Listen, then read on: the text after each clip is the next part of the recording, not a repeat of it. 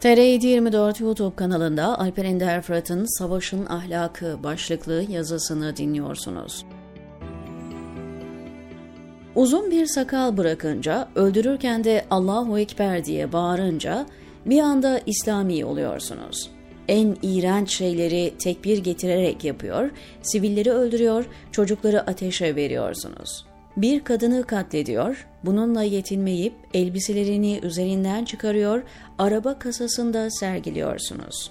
Kayıt altına aldığınız her vandallıkta ahlaki, insani, dini kurallar umurunuzda olmuyor ama tekbir getirmeyi asla unutmuyorsunuz. Yüzlerce sivilin katledildiği eylemlerin haberini televizyondan izlerken yine kameraları açtırıyor, şükür secdesine varıyorsunuz.'' Vahşet, kan, kadın, çocuk, sivil katliamları ve fonda Allahu Ekber sesleri, şükür secdesi. Medeniyete düşman bir din görüntüsünü insanların beynine çakabilmek için bir film kurgulasa ancak bunlar yapılabilirdi. Bunlar yetmiyormuş gibi BBC'ye konuşan bir Hamas yetkilisi, rehinlerin yarısından fazlasının sivil olduğunu ve rehineler arasında 20'den fazla çocuk ve biri hamile 6 kadın bulunduğunu söylüyor. Hamileye, çocuğa, kadına hangi ahlak, hangi dini hükümle el uzattığını açıklama gereği duymuyor tabii ki. Hamas, terörle dini birbirine bir kez daha yapıştırırken, aynı zamanda Filistin meselesindeki ahlaki üstünlüğe de suikast yapıyorlar. Hatırlayacaksınız daha yakın tarihe kadar tüm dünyanın desteklediği haklı Filistin mücadelesi bugün neredeyse herkesin kınadığı ve ürktüğü bir kimliğe dönüştü.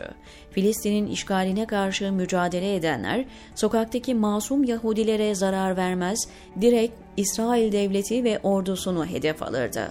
Bu duruş Filistinlilere büyük bir ahlaki üstünlük sağlardı ve dünya çapında sempati uyandırırdı. Oysa bu şimdi hamile kadınlara, çocuklara, sivillere uzanmış ahlaksız katillerin eliyle ahlaki üstünlüğü tamamen kaybetmiş durumda. Hamas, Gazze'lilerin canları üzerinden Netanyahu politikalarına can suyu taşıyor. Türkiye'de siyasal İslamcılarla Kemalizm birbirinin sırtına yaslanarak nasıl yükseliyorsa Hamas'la Siyonizm de öyle birbirinin sırtına yaslanarak var oluyorlar.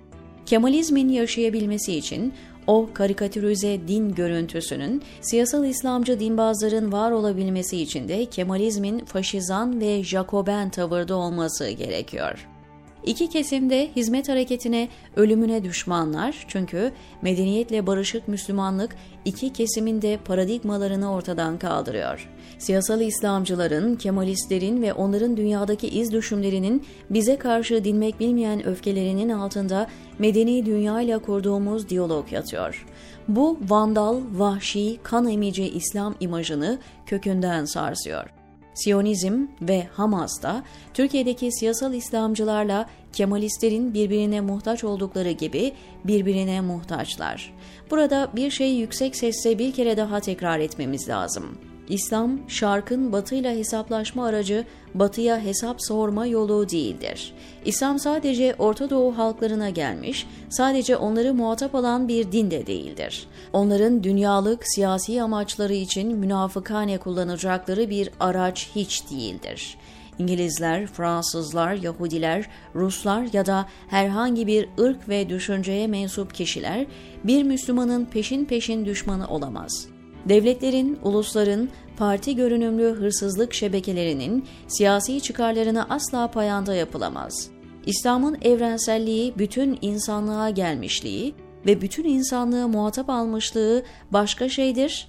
Katil ruhluların onu kendilerine münafıkça siper etmeleri bambaşka bir şeydir. İslam, yeryüzündeki herkesin muhatap olduğu evrensel bir hayat yoludur.